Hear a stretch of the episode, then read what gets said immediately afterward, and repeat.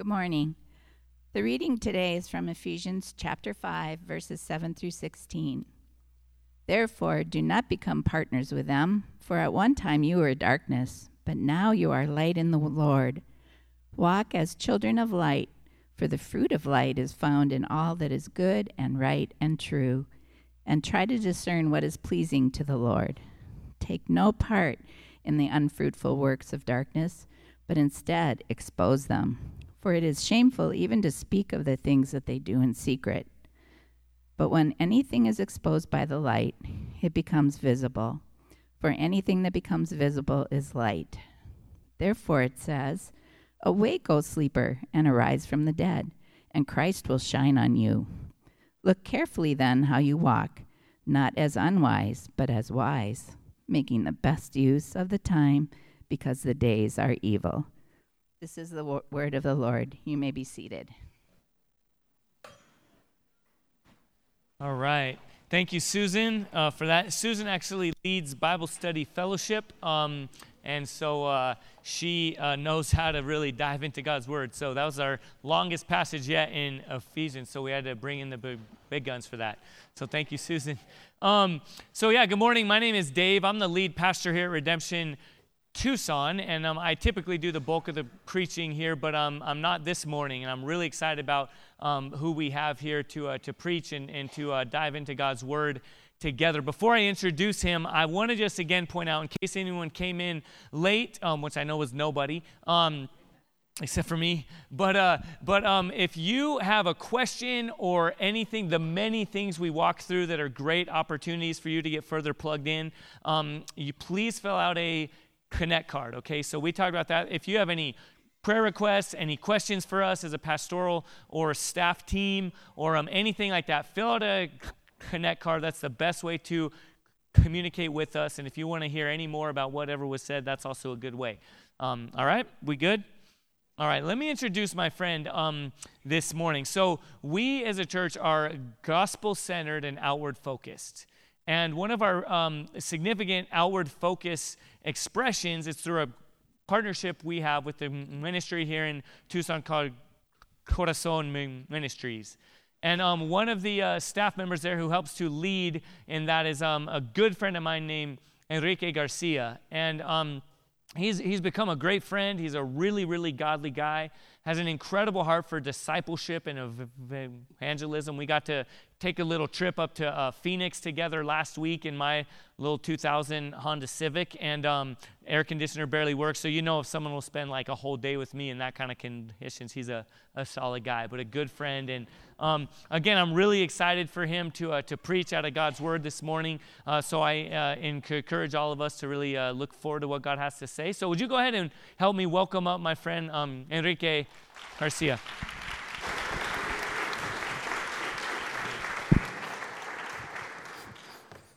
Well, thank you so much. You have no idea how honored I am right now to be here with you guys this morning.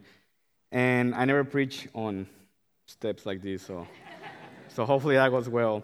But my prayer for you and for myself and for every single one of you this morning is that you will be either encouraged or convicted or blessed today, because what I have to say, I'm going to pray right now in a second, that it will come directly from the heart of God to you and to me, because trust me, I don't have anything good to say, okay?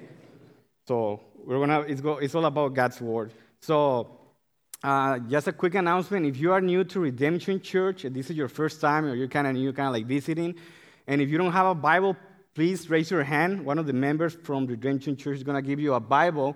And please, if you don't own a Bible, that's our gift from us to you, so you can keep it and start reading God's Word. That'll be great. And I'm going to try to say this in Spanish. It's very hard, but here it goes. En español, si tú estás aquí por primera vez, o eres nuevo, o estás visitando, por favor levanta tu mano y grita fuerte español. Y un miembro de Redemption Church te va a dar una Biblia. Y por favor, si no tienes una Biblia, es nuestro regalo para ti. Entonces esperemos que puedas tener esa Biblia. Do you notice my accent there? Okay, so let me pray for us this morning in the reading of God's words. Father, we thank you so much for this morning, Lord. Thank you because your word says that your mercies are new every day, Lord.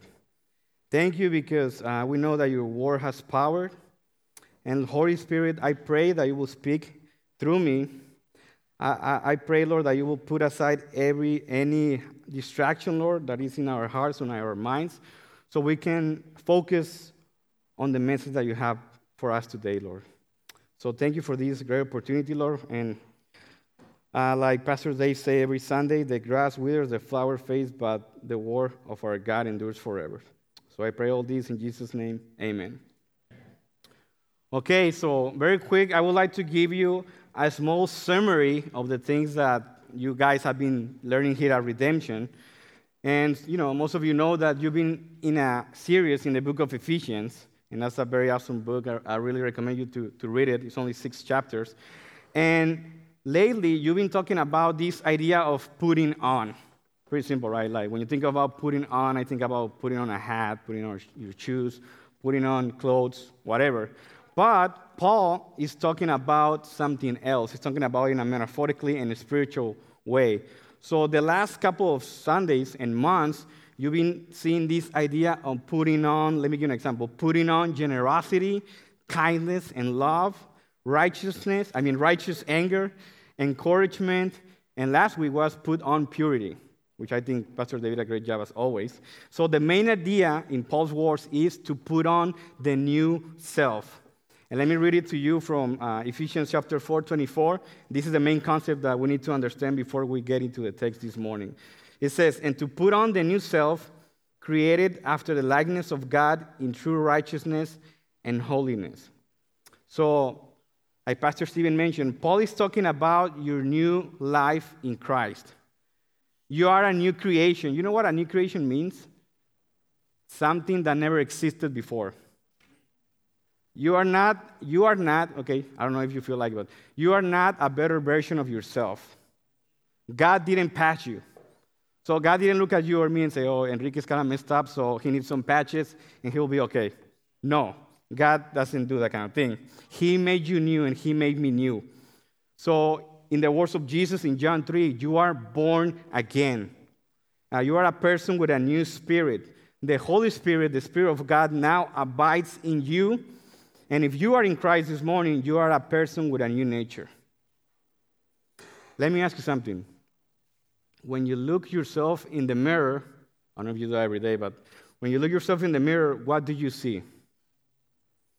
It's interesting, when I ask that around, I get all these different and very interesting answers. Why is that important? Because the answer that you have to that question is going to tell me a lot about yourself and about your concept of who God is. So do you see your old self? By that I mean that if you still look at yourself and see your past, or maybe the mistakes of your past, or in other words, do you still see yourself as you were without Christ? Do you see yourself maybe as a victim? Maybe, you know, you think about maybe some people hurt you very badly, or some people abuse you or whatever, and you, for whatever reason, you still hold on to that sin that it was either against you or you sin against others. Do you let that experiences or sin define you? Or this is a good one for guys, do you think that you are what you do? And I'm saying for guys because, you know, we take very pride of, you know, we're hard workers and we have to provide and that kind of thing, right? But for example, if you're a mom here or a dad or a student, how many students we have here? There you go, you see? A student, a lawyer, a nurse, whatever you do, is that who you are? That might be I would like to say this of who you are, but that's not who you really are. You want to know who you are? Well, let's look at God's word. You know what the Bible says? Well, let me ask you this. How would it look like if we start seeing ourselves as God sees us? Not like you see yourself, not like the world sees you, not like the culture sees you. How would it look like you really look at yourself and say, you know, God sees me like this? What is the answer? Well, he's in here. And if you haven't read this lately or whatever, I'm going to give you something very important the Bible says. Listen to this. The Bible says that you are forgiven, that you are blameless, that you are a child of God, that you are saved by grace like we saw in the text, that you are redeemed, justified, blessed, that you are loved with an eternal love, not just any love, but eternal love directly from the heart of God, that you are a member of the body of Christ, that you are complete in Christ. I love this one. That you are free from all condemnation. Not certain or little condemnation, but all condemnation. That you are a citizen of heaven, and I can go on. So, you know, these are kind of like the basics that sometimes we forget, but if we don't really meditate on this, you're going to struggle, and I am going to struggle in my Christian walk. So, and this is the cool part. The good news is everything that I just said has nothing to do with you, or with something that I've done, or that's something that I deserve. It's all because of the sacrifice of our Lord Jesus Christ, that he went and died to pay for our sins, and we can be reconciled to God. Isn't that amazing, that gift? So when you look in the mirror, you don't have to be like pride and say, oh, I'm pretty awesome, or that kind of thing. No, it's all about because of God's grace. So why am I telling you this? Why am I going like this with identity? Because when we understand who we are in Christ, and that's a big theme in the book of Ephesians, now we can walk in this new life that God has given us, now that we are in Christ. So now, like we saw in the text, and we're going to talk about this, you know, in the next minutes, now we can walk as children of light. And that's why Paul starts chapter 5 of Ephesians saying that we should be imitators of God. And I'm going to read it to you real quick, Ephesians 5, 1 and 2. It says, therefore, be imitators of God as beloved children, and walk in love, as Christ loved us and gave himself up for us, a fragrant offering and sacrifice to God. So Pastor Dave did a great job last Sunday. He was explaining the danger of orienting our lives around anything outside of God's provision for us, and how sexual immorality is an enemy of love. I don't know if you were here last Sunday, but the sermon is online, so it's a great sermon. And of course, we're following that line starting in verse 7. So let's get into the text real quick this morning. I'm going to read Ephesians 5, 7 and 8. It says, therefore, do not become partners with them, for at one time you were darkness, but now you are light in the Lord. Here's the commandment, walk as children of light. So let me give you a tip real quick. When you see therefore in the Bible, anywhere in the Bible, okay, you have to pay attention to what it was said before.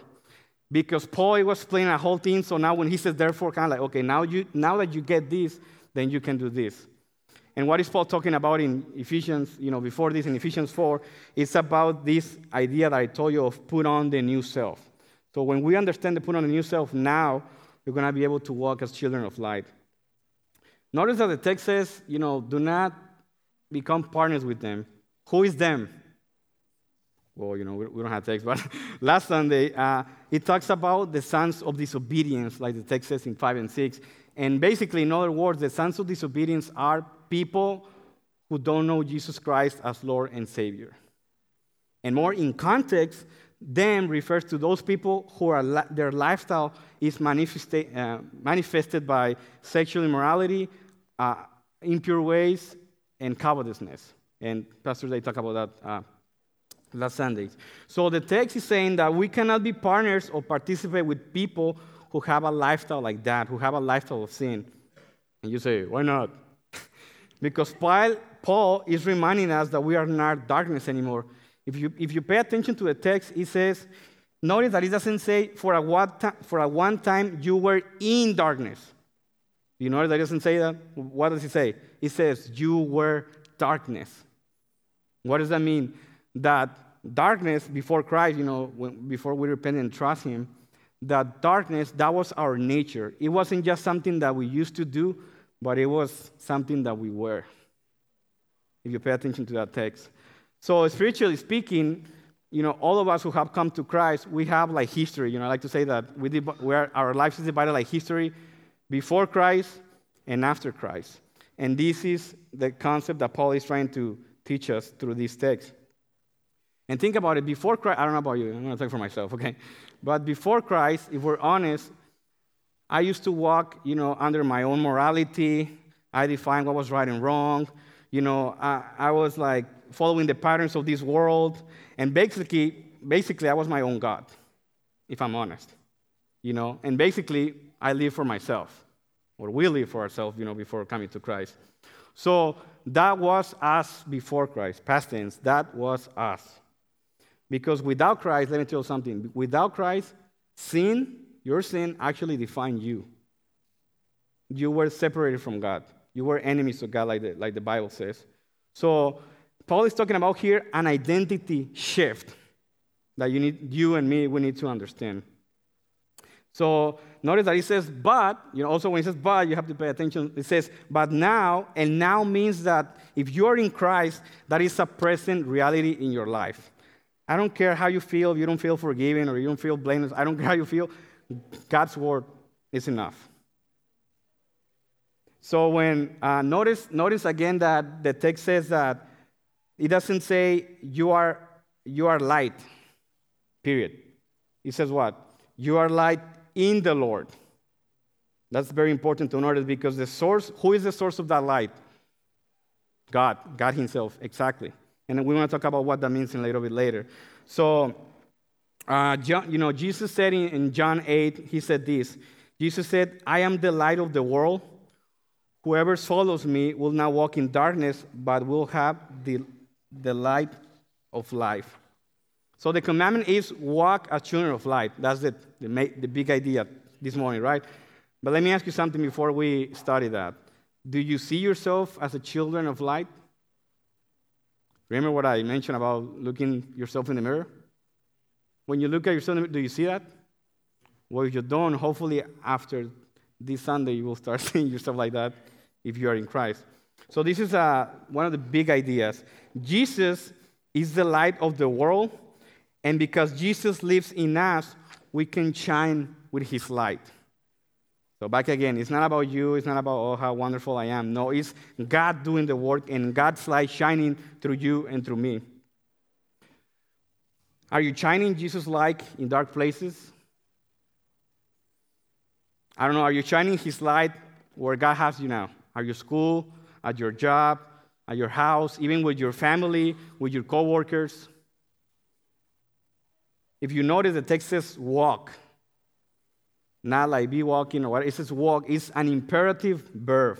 That means that it's an ongoing process. That means that it's supposed to be a lifestyle every day, not only on Sundays here when it's nice here and redemption, and not only maybe when you have Bible studies throughout the week.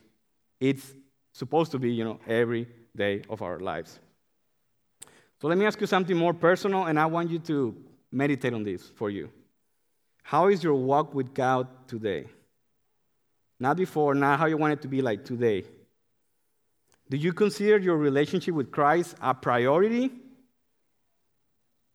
in your life? Or are you living for other priorities? I'm going to give you an idea.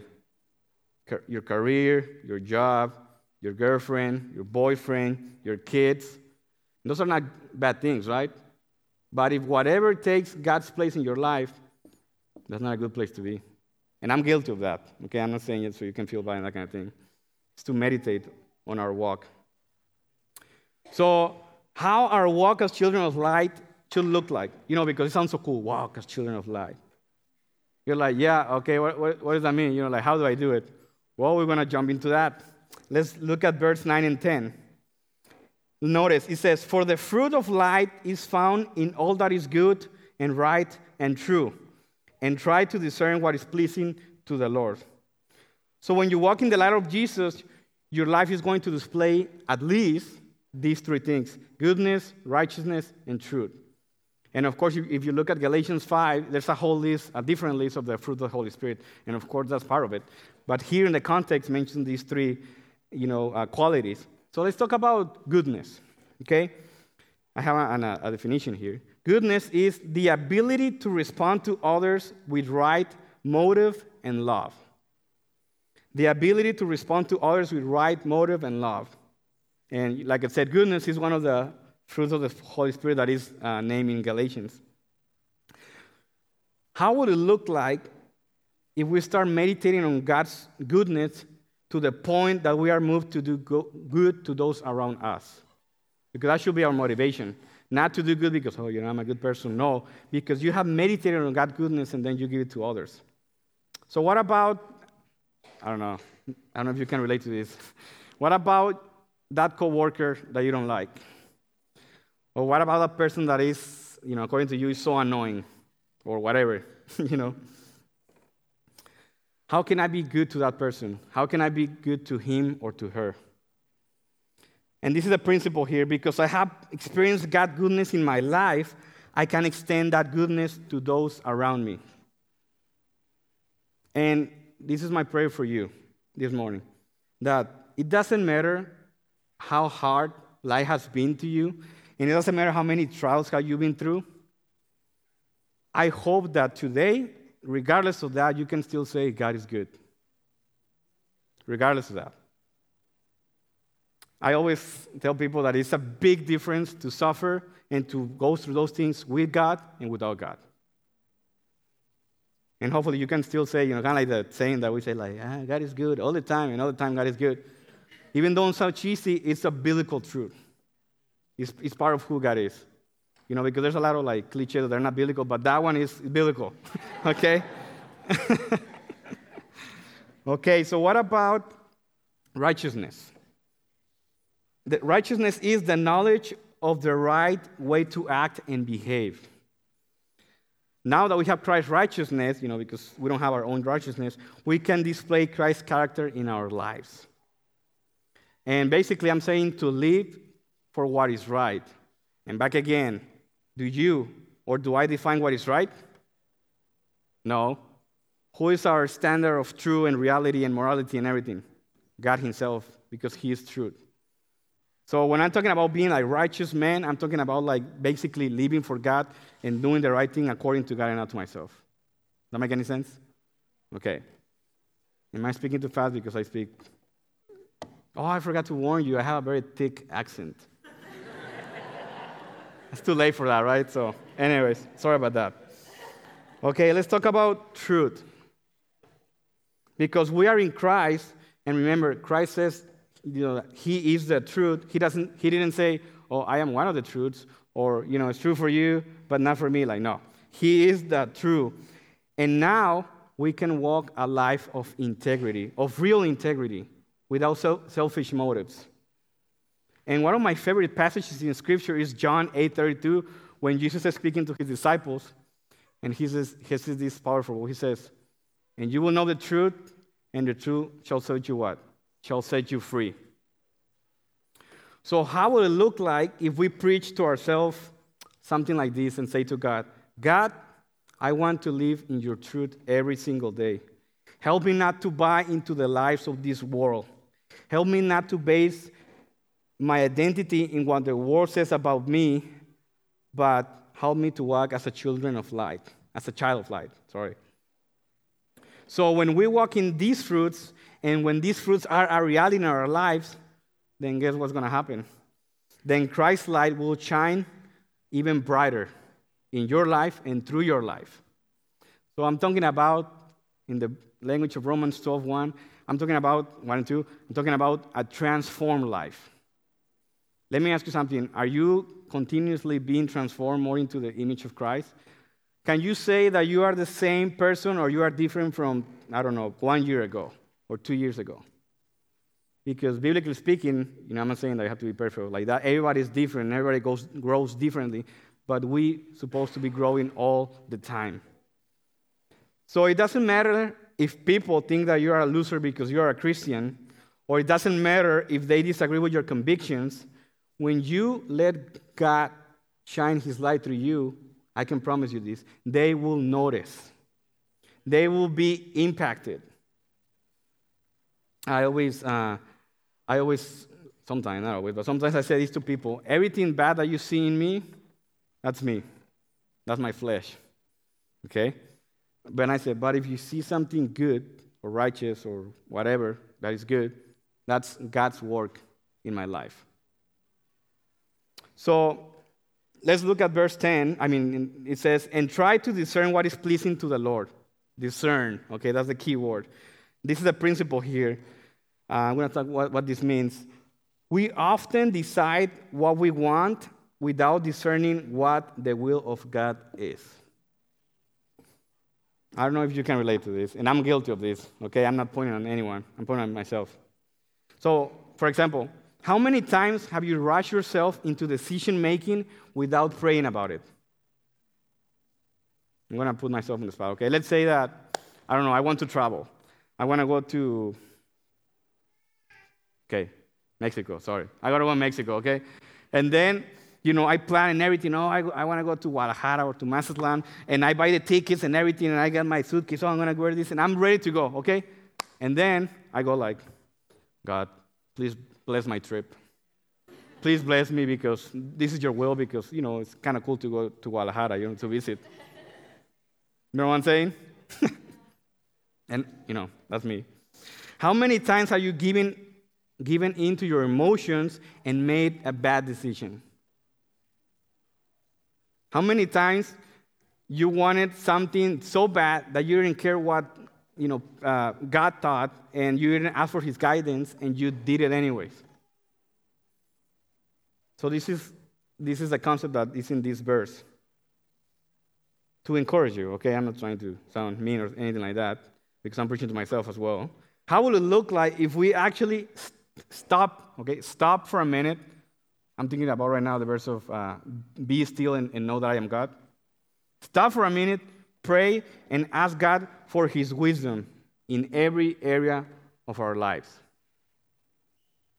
And it doesn't matter, you know, I want to tell you, it doesn't matter how big or small your request is. God cares about that. And the Bible says that God knows our need before we even ask him. So how would it look like if we actually were come to God for every single thing? You know, I don't know if you agree with this, but a long time ago I heard that a pastor said that you even have to ask God if you want to buy a dress or you want to do this or that. And I was like, it's true. But we don't think, you know, we don't think about it because we're so used kind of like to function and you just do things. So I hear, I don't know if you can relate to this. I have heard that a lot of people say things like, you know, I want to know what God's will for my life is. Or I don't know what God's will for my life is, right? And by that means that basically, somehow, they want to God to tell them everything like this and very easy. And, okay, like, do it. Okay, God, which college do you want me to go? Oh, to UVA. Okay, thank you. Sometimes it's not like that. Because God works better sometimes in the process than just like that. Does that make any sense? So, and when people tell me this, I basically tell them something like, if you want to know God's will for your life, then you really, really have to get to know him. What do you mean by that? And I go like this. If you really want to get to know God, here's his word. He didn't leave us like wondering, like, oh, you know, what should I do with my life? No. Here, that's why it's all about the word of God, right? And the more you know God's character, the more you're going to be able to discern what his will is for your life. So when we get to this place, we will be in a better position to discern what is God's will, period. You know, and I love this verse. I think it's 1 Thessalonians, forgive me, but it's so straightforward. It says, and this is the will of God, that you will be sanctified. Oh, there you go. You want to know what's God's will? There you go. Be sanctified.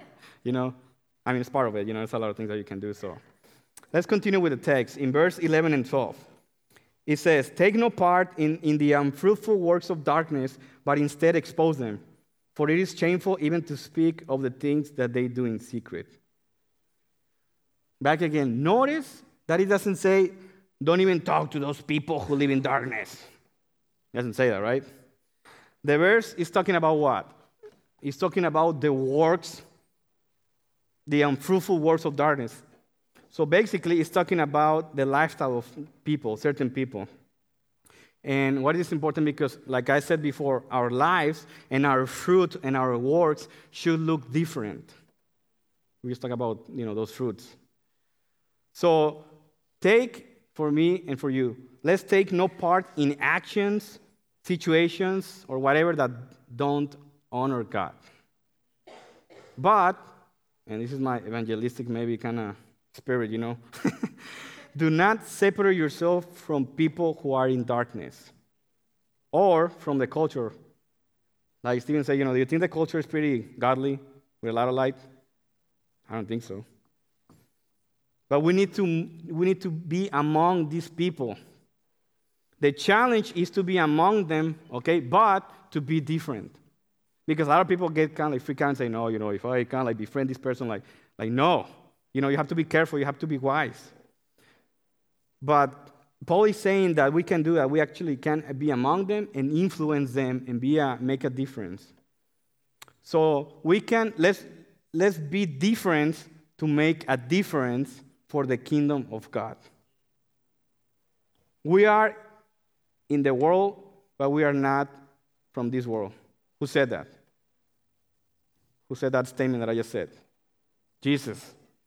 And I'm going to share with you real quick a passage in John 17. This prayer is an amazing prayer that Jesus does to his Father. Jesus is praying before he goes to the cross, and after praying for himself, he starts praying for his disciples, okay? And if you are a Christian, you should be a disciple. So this prayer is for you and for me. Pay close attention to these words. I'm going to read it real quick. It says, you know, Jesus is speaking, I do not ask that you take them out of the world. There you go. But that you keep them from the evil one. They are not of the world, just as I am not of the world. Sanctify them in the truth. Your word is truth. As you sent me into the world, so I have sent them into the world. There you go. Again, the concept. And for their sake, I consecrate myself, that they also may be sanctified in truth. So think about Jesus' life. Jesus was a friend of sinners. He actually spent time with them. Actually, in Matthew 9, there's a part when he calls Matthew, he's sitting down, you know, having a meal with the tax collectors and with these, like, horrible sinners. And in the context, tax collectors were, like, the worst of the worst, so that adds power to the text, you know. So the religious leaders, the Pharisees, come to Jesus, and they blast him because they say, oh, so now you are part of them. And Jesus is like, What did Jesus do? He loved people in truth. He never encouraged or celebrated people's sin, but he confronted people, but with love and with grace. And we should imitate that. People don't care how much you know until they know how much you care. Let me say that again. People don't care how much you know until they know how much you care. And what do I mean by that? Basically, that people need to know that you really love them. People need to know that you really care for them. When we're talking about like shining God's light into people's life, you need to communicate that love in people's life. Let me ask you something. Will you trust will you listen to someone that you don't trust? Probably not, right? So how are we trying to share God's love with people if we're not genuine in our love? So let me ask you something. Do you really have a heart for people who don't know Jesus? Do you have a burden? You know, don't feel bad if you don't have a burden, okay? But if you don't, pray that God will give you that burden, that he will give you his eyes to see people, to see lost people as he sees lost people who have not had a relationship with him. Think about the circle of influence that you have right now. Think about your job, your school, I don't know, wherever you are, university, pray that God will give you open doors and open opportunities for the gospel, either in words, because the gospel is a message, right? And also in deeds. And in deeds, I mean your transformed life that is a witness for the gospel of Jesus Christ. So as Christians, we are not called only to not be involved in the works of darkness, but to expose them. Expose. Like a big word, right? Expose. Sometimes kind of like you have different ideas of that. So how do you and how do we expose the unfruitful works of darkness? Basically, I'm going to tell you like this. By living our Christian lives before others, by letting the life of Christ shine through us. I try to make it simple, you know, but basically when I was studying, I'm like, that's it. Because as we live and speak with goodness, with righteousness, and we live in truth, those who live in darkness will see the difference in our lives. We should look like Christ. and, you know, like your own personal life, think about like, God, okay, you know, I'm not perfect, whatever, but you can still use me. Like, who do you want me to reach? Who do you want me to love in a more intentional way? And trust me, if you pray that hard enough, God will give you, maybe a person will pop up in your mind. And be obedient to, you know, to follow through that. And, you know, before we get into, I'm kind of like a performance-driven person. So before we get into, oh, you know, I'm going to tell people about Jesus, that kind of thing, let me remind you something that is very important and very practical. We don't have the ability to bring conviction into people's lives. That is the work of the Holy Spirit. I am not the Holy Spirit. The Holy Spirit abides in me, and that's why I have to pray that say, like, God, speak through me. So, you know, don't feel bad that, oh, you know, I tried and nothing happened. Like, no, it is, God is, you know, he's responsible for the outcome. We are just accountable to obey him. So don't ever be discouraged, like, oh, you know, I tried and then it didn't happen. Like, no, you were obedient, and that's enough. So let's continue with verse 13 and 14. It says, but when anything is exposed by the light, it becomes visible. For anything that becomes visible is light. Therefore, it says, am I there? Yes. It says, awake, O sleeper, and arise from the dead, and Christ will shine on you. Sorry, I jumped apart. Let me go back. This is the main idea. Our hope is that those who live in darkness might see the life of God in us and be drawn to the life that Jesus offers. Because what kind of life that Jesus offers? Remember what he said? I have come that you may have life and life in abundance. And of course that means a spiritual, abundant life, a life with God. So, I don't know, let me ask you something. Are you still ashamed to say that you're a Christian with your friends? Are you still maybe hiding your Christianity? Or in what ways are you shining that light, Jesus' light, in people's lives? So let's see, if you pay attention to verse 13 and 14, let's go back to there. Paul is saying, in other words, that it is going to be, supposed to be, obvious difference in how we live our lives. Okay, I'm going to try to only illustrate this. Hopefully this makes sense with this example, okay? Let's say we're talking about exposing the works of people in darkness. Let's say that I live in Flagstaff. Okay, there's a Redemption campus in Flagstaff, right? Okay, let's say that I go to Flagstaff. No, I live in Flagstaff, and then, as you know, over there we have a lot of, you know, snow, and snowstorms comes all the time. So let's say that my car gets extremely dirty because, you know, all the mud and the dirt and the snow, and it's a mess, my car, you know. I don't even try to watch it because, like, who cares, you know, it's going to get dirty again, right? And then when I look around, all the, you know, everybody's cars looks exactly the same. So I don't think it's a big deal, and I don't even think that my car is dirty because, you know, comparing to anyone, it's the same, you know, so I don't see any difference. But let's say that one day I drive down to Tucson where it's sunny and hot, and I'm driving, and then all of a sudden I look around, and I see all these, like, cars around me, and of course these clean cars, comparing to mine, they look like completely clean, and what it does, those cars expose my filthiness of my car. Does that make sense? So think about it in those terms, and at that point I just want to run to a car wash, you know, and wash my car. In that way, our lives, you know, let's put it like this, our clean lives should expose people's filthiness in their lives. And we pray that when they see that, and God has to reveal that to them, we pray that when they see that, they will go like that to wash their sins at the cross. And that's our prayer. So you look at that, awake, O sleeper, and arise from the dead, and Christ will shine on you. Let me ask you something. Which name, which person in your life would you like to put that over there where it says sleeper? Which person do you really care that he's not, you know, he doesn't know Christ, that you say, awake, oh, you know, Jonathan or Jeremy or Kate, whatever, you know. Pray that you will pray for that person that don't know Christ. So, you know, when I think of this metaphor like light versus darkness, I think it's so powerful. Because when I usually think of darkness, specifically in darkness, I think about that I'm lost, that I don't know where I'm going, that, you know, I have no hope because it is so dark. And in the context of Scripture, this talks about the spiritual condition of our soul when we were without Christ. Okay? And of course, the light represents the life of God that He puts in us, the life that God gives us. So let me tell a story real quick. I was in Mexico City when I was 10 years old, something like that, and we went to this children's museum, okay?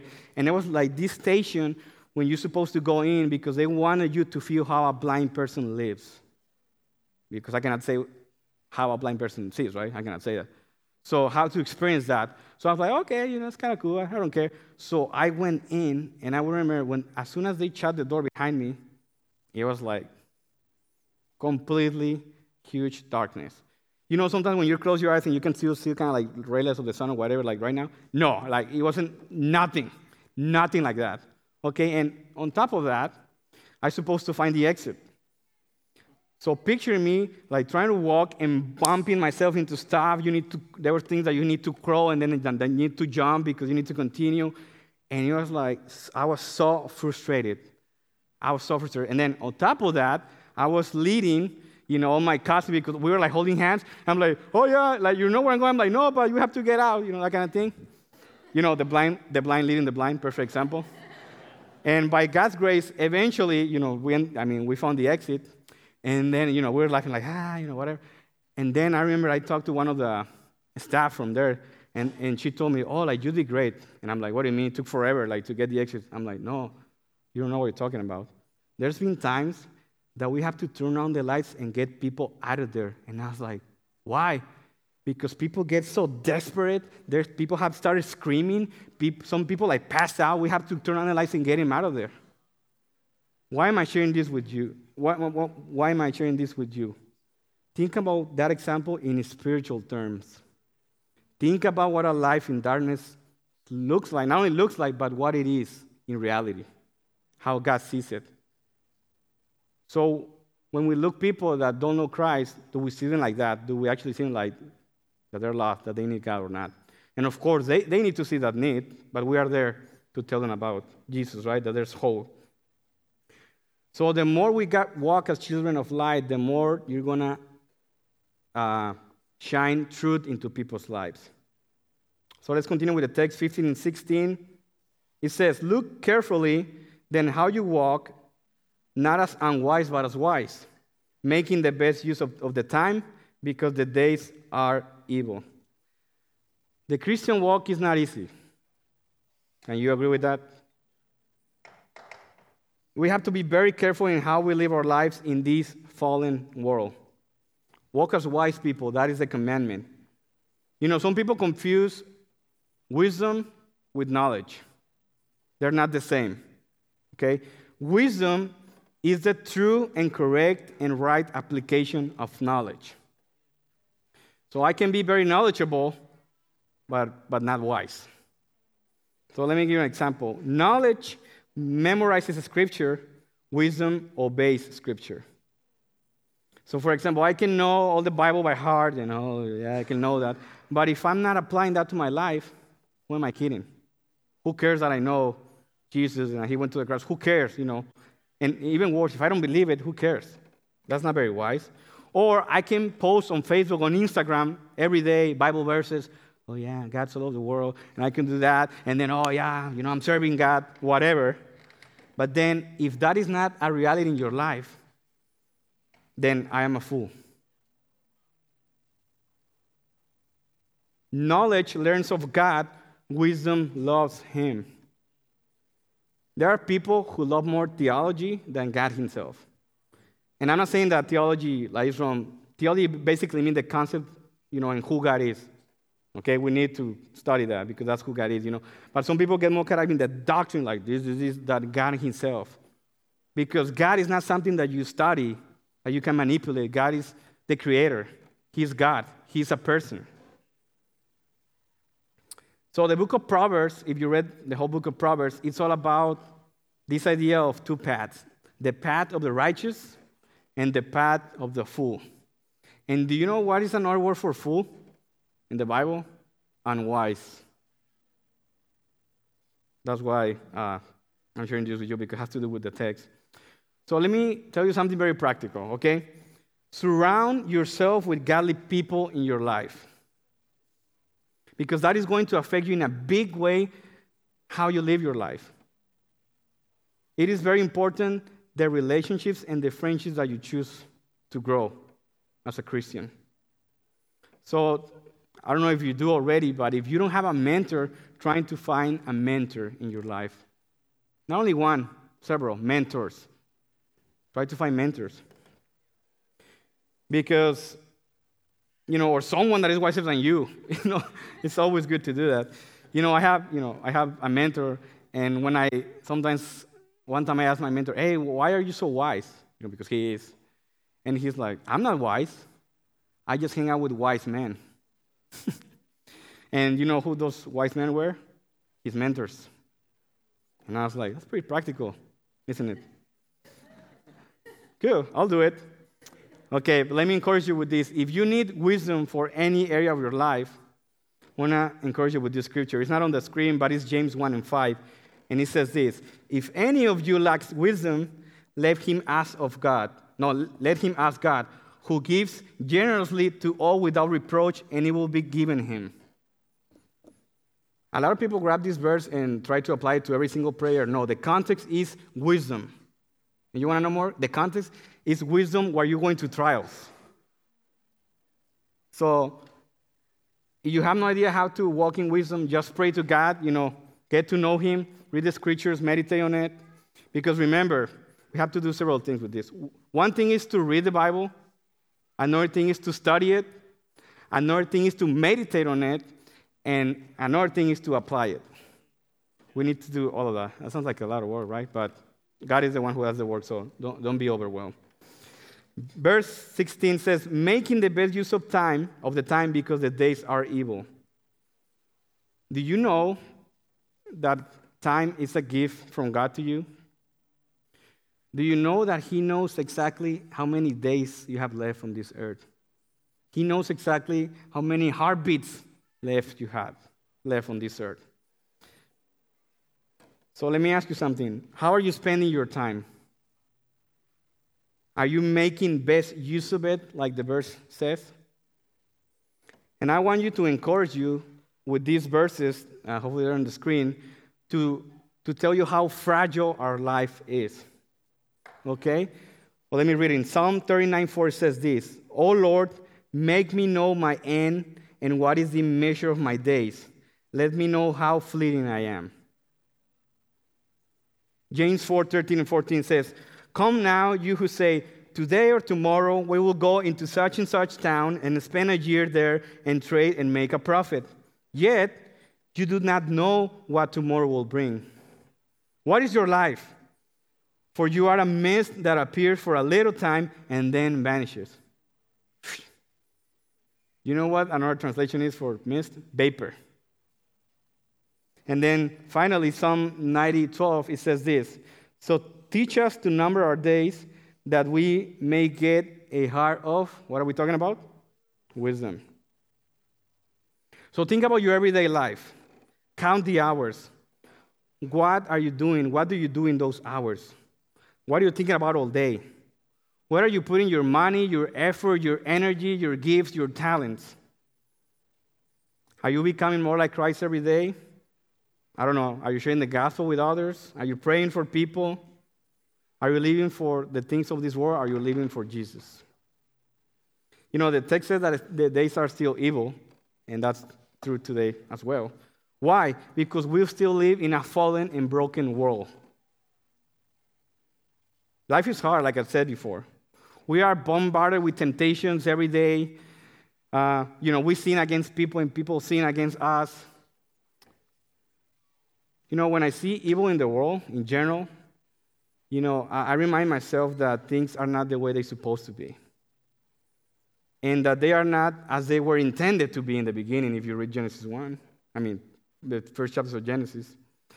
But all I know is that one day God will make everything new. But for us, until that day comes, we have to continue to walk as children of light, so that this world that lives in darkness will know that there is a God who wants to redeem and to reconcile people to himself. In the language of 2 Corinthians 5:18, it says that we are ministers of reconciliation. Let me give you something practical on that. Because we have been reconciled to God, and we know what that is. And we know that that's a reality in our life. Now we can tell people, hey, doesn't matter how hopeless you feel, let me tell you that you can be reconciled to God. And of course, we know that that reconciliation is through Jesus Christ. That is the message. I'm about to close here. Do you know what is the actual definition of darkness? What is darkness? The absence of light. In practical terms, when you think of people who are in darkness, that means that Christians are not shining light on those people's lives. How are they going to know that they are in darkness if we don't come and shine Jesus' light to them? How are they going to know? They won't. Another definition for darkness is where light is not present. Okay, it's another way of saying it, right? So where do you need to be present? Where do you need to shine the most? You know, as a church, we need to walk in light so we can shine the light of Christ to the people and to the community around us. The cool part is that as a church, we do it together. And let me illustrate that, okay? One time, I was at a Christian concert in a big stadium, okay? And then there was one time that I think it was the preacher, one member of the band, you know, told the stage, because the only lights were the ones on the stage. He said, hey, okay, let's turn off all the lights. And and it was complete darkness, okay? And then the guy on the stage goes like this and takes out his cell phone and turns on the flashlight and says, please do me a favor. Everybody here, if you have a cell phone with a flashlight, get it out and shine your light. I couldn't believe it. I still remember, I'm like, wow. All of a sudden, I see all these lights popping. You're like, they don't make sound, but like, pop, pop, pop, pop. You know, I feel like, and listen to this. In a matter of seconds, I could see everything. Everything. The people next to me, the people around me. I was like far away from the stage. I could see all there was to the stage. I look up, I could see the ceiling on the stadium. I was like, wow. Why am I sharing this story with you? Because when we walk as children of light, it doesn't matter that your light might be small compared to that huge darkness. When you and me, when we shine our little lights, we illuminate everything. We overcome that darkness together as one church. So, when I was starting, literally God brought me that experience, and I was like, oh my, that's true. It is true, when you think in spiritual terms. So, don't think I'm not good enough or whatever. No, your light doesn't matter. It's like this. It is powerful. And even if you are the only Christian in the dark room, your light will make a difference. So the concept at the end, after putting on the new self, we need to walk in, and in chapter 5, it talks about these three things. That we need to walk in love, walk in light, as we saw today, and walk in wisdom as well. Let me ask you this. Do you believe that God can use you to bring people into his kingdom? Yes? No? Maybe? When I feel like it? And remember, you can say yes with confidence, because remember, that is not about you. So, let's shine together in the different places where God has placed us, all of us, for his name, for his glory. And this is the last thing I'm going to say, okay, because I know I talk a lot. Let me give you an application inward, so you can apply it to yourself, okay? Let's pretend that your life is a house, okay? And that house has different rooms, a lot of rooms, actually, okay? There are areas of your life that you are doing okay right now. By that I mean that, you're letting Christ's light shine on those areas in your life. So that is represented by those rooms that had light on it.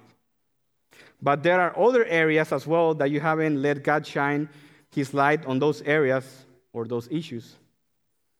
And what I'm trying to say is there are so many rooms in the house that need light. That's the truth for myself. I don't know about you, you know. So let me ask you, what are those rooms in your life? What are those areas in your life that you need to surrender to God that you haven't done?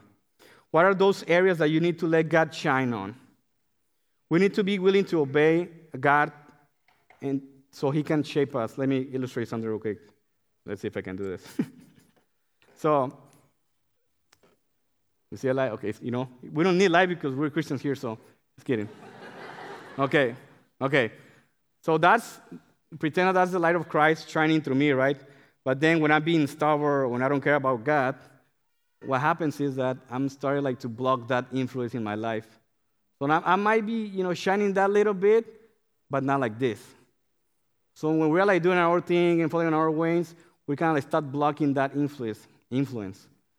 So I'm not saying that God can use you when you're like being disobedient, but I'm saying that you probably won't be as effective as much. So let's shine like this, and let's not do this. So this is our prayer for all of us.